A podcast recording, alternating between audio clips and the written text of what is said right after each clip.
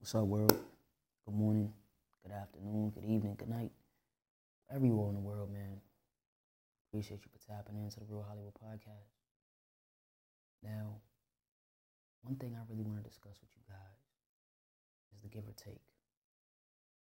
It is so easy to give yourself um, in many different ways physically, mentally, emotionally. But when it comes to taking that from someone or receiving and accepting it, why the fuck is it so hard? Like, why is it so hard to just accept that somebody wants to do right by you? Why is it so hard to accept that you deserve better than what you've been given? Now, I know I'm not the only one I say this. Like, for me, I can give you the fucking world. But when it comes to you wanting to give it back to me, I'm so, I'm one of those people where if I don't have control of something, it's going to bother me. If I don't have control of something, it's going to stress me the fuck out. For instance, my house situation. I wasn't in control of it, you know? There was things that needed to be done constructive wise and I couldn't do them. So I wasn't in control. I could find a person to do them, but I can't force that person to do them correctly or do them perfectly, you know? I wasn't in control. And that shit stressed me the fuck out. Another example you date someone, they talk to you a certain way, you can't control how they speak to you. Like, that shit is difficult. Is falling apart. Um, it is very hard to take things from people because I've been in multiple situations, situationships, relationships, friendships where people would really just take from me, you know, or I would be in situations where people would kind of throw in my face what they've done for me or what they could do for me what they what they were going to do in spite of. And they would throw that shit in my face. So it got me to the point where I turned my fucking savage up. Now I don't I don't want anything from you. Why why do I want to take something from you if all you're gonna do is throw that shit in my face later on? Why do I want you to give me something that you're going to take away anyway? You know, I've dealt with my share of fucked up individuals, so to speak.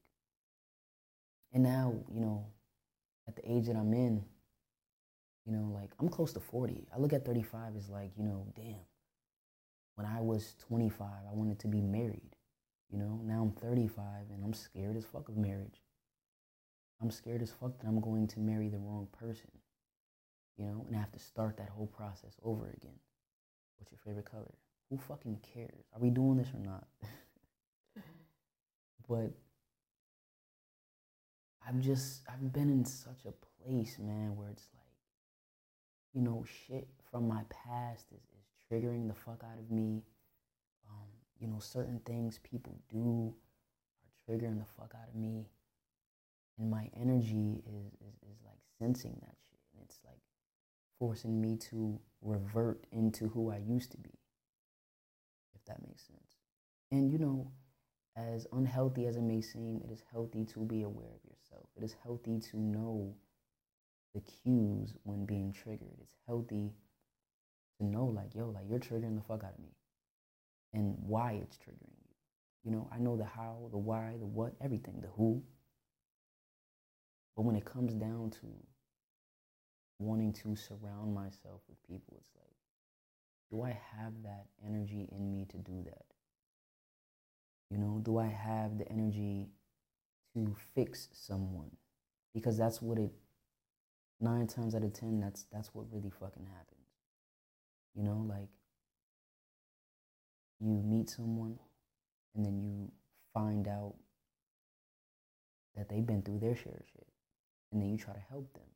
And then helping them consists of fixing them. And then you're fixing them while breaking you. because you're trying to fix their triggers. So they don't have, you know, the shit that they got with them. But I'm done making a person better for the next person. I'm done explaining myself as to why I am the way that I am. I'm tired of dealing with the shit that I'm dealing with. I'm tired of dealing with any of that bullshit. Whether it comes to women, whether it comes to family, jobs, any of that shit. I'm not doing it. I won't do it. Fuck that. And you shouldn't either. You should definitely put put yourself before anyone else. You know? And in my case, like I put myself above everyone besides my child, of course. You know, that's that's mandatory. But if you're like me, I've learned that I'm really just a fucking loner. Like I can be home all day, be in my own little fucking bubble. If you see me on my phone, I'm either probably just searching shit on Google or on TikTok laughing at people. You know? And you get to that point, like as an introvert, you know, it's just like, what the fuck is outside? What is outside for me? Besides toxicity and, and bullshit. And it's just it's just a very scary world right now, man. People are just ruthless emotionally, physically. There's a lot of killing going on. There's a lot of fucking relationship trauma that people are dealing with and killing each other. And it's like, yo, like, we all say we need more love. We need more, you know, just serenity, peace. But when it comes down to you being the one that has to provide it, it's silent. kind of like that. But yeah, man, I don't know. I just had to get that off my chest, man, to, to, to let you know that you're not the only one that can give and not take. Um, it's hard. It's really hard to be vulnerable when you've been through your share of bullshit. It's very hard to be vulnerable when you are aware of people and their energy. And I sense every fucking thing. But that's on another note. I appreciate y'all for tapping in. It's the Real Hollywood Podcast, man. Share it, review it, love it. Um, I love y'all the way y'all love me, man. Thanks for tapping in.